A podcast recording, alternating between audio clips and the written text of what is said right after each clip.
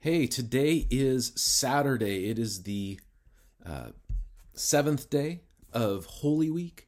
Uh, Holy Week goes from Sunday to Sunday. Uh, Palm Sunday, Jesus rode into Jerusalem victorious, declaring himself to be the Messiah, identifying himself in multiple ways as the Messiah. And then, of course, on the Thursday, Jesus was betrayed, delivered into the hands of sinful men who crucified him on Good Friday. And yesterday we remembered and we uh, paused and reflected on Jesus' death for our sins. We gathered last night um, with uh, uh, Life Journey Community Church, and we paused and we f- reflected and we remembered all that Jesus has done for us.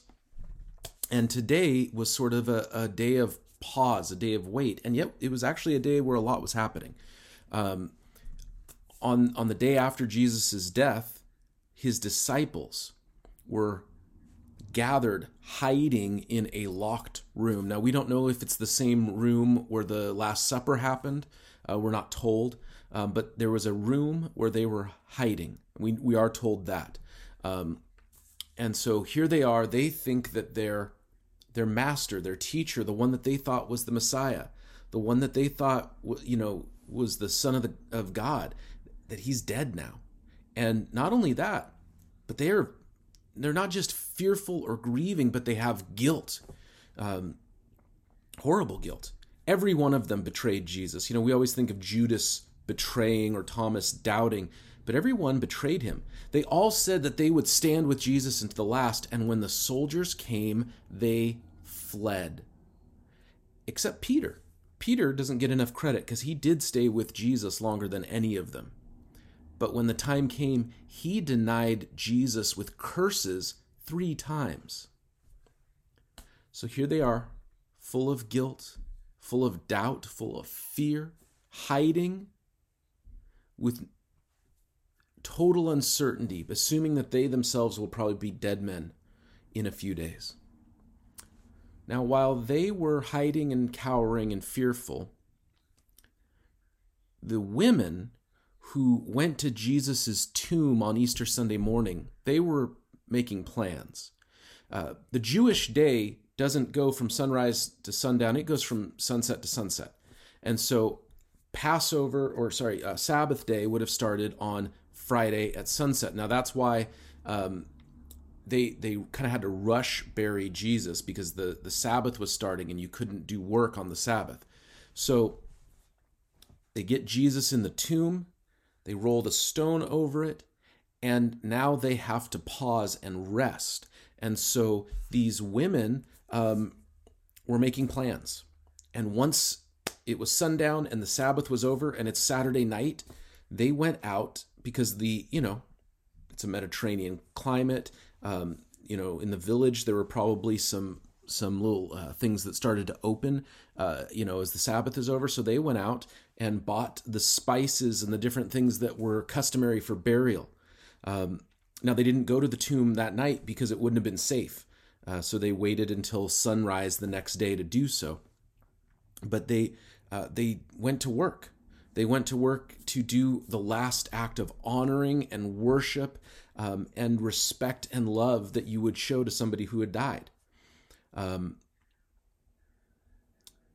they, by doing that, I think it showed that they didn't believe that Jesus was going to rise from the dead either. Um, just like the disciples didn't believe, the women didn't believe. But by getting to work and doing what they could, they got the blessing of being the first people on the whole planet. These, these faithful women are the first people on the whole planet to know the gospel, to know that Jesus is risen from the dead.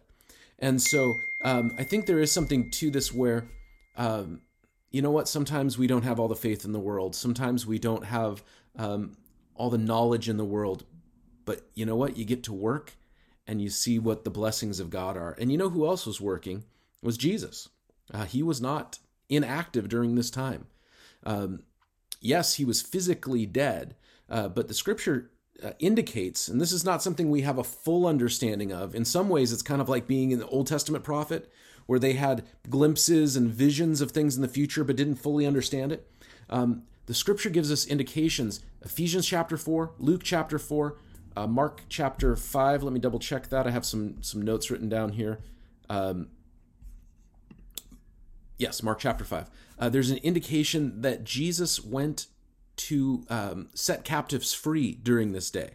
And uh, if you remember the story of Lazarus and, and the rich man, uh, it describes this man Lazarus who was poor, who had nothing, and this rich man who just uh, took from him and, and was horribly wicked.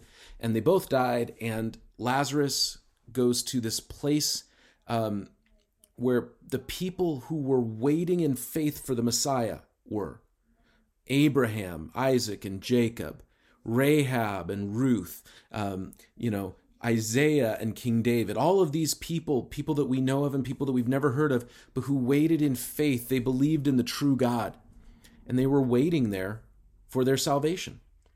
And so the indication is, as best we can tell, that during Saturday, Jesus went and proclaimed his victory to those people and took them from this waiting place, which doesn't sound like it was a bad place, but it, it wasn't heaven. Uh, and, and he took them out and took them to the presence of God, because now through Jesus's death and resurrection, or, or soon resurrection, uh, they had victory themselves. And so the same hope that we have in Jesus was, was brought to them. So the disciples are grieving, they're fearful, they have no hope. The women uh, believe Jesus is gone too. They don't have faith, but they have action. They're at least doing something. And then there's Jesus, who is just going and victorious and getting to work. So, you know what? The thing I'd encourage us with this morning is there are times where we feel like nothing's going on. Maybe maybe you just are feel, feeling hopeless, fearful, frustrated. Um, you don't see where things are going. I know that the, the fatigue and the fear is high on all sides. Um, my conservative friends are fatigued and fearful. My progressive friends are fatigued and fearful. People who are young aren't optimistic. People who are old are fearful. It's going around. I think we can be like the women. Even if we don't have all knowledge, we don't have all understanding, but we can be like those faithful women and get to the work we have. In the moments of pause and rest, they made plans, and then in the right moment, they went out and got to work. And then they saw the power of Jesus in their life. And we're going to talk about that more tomorrow morning, Easter Sunday, uh, ten thirty a.m. We'll be online, faith on hill dot com, and we will be in person at Faith on Hill Church. We'll have a little Easter egg hunt for the kids and, and have a great morning celebrating our salvation, because the power of God that raised Jesus from the dead is working and moving in our own lives and in our world right now, even if we don't see it. God bless you. We'll see you tomorrow as we celebrate Easter together. Jesus is risen. Jesus will triumph.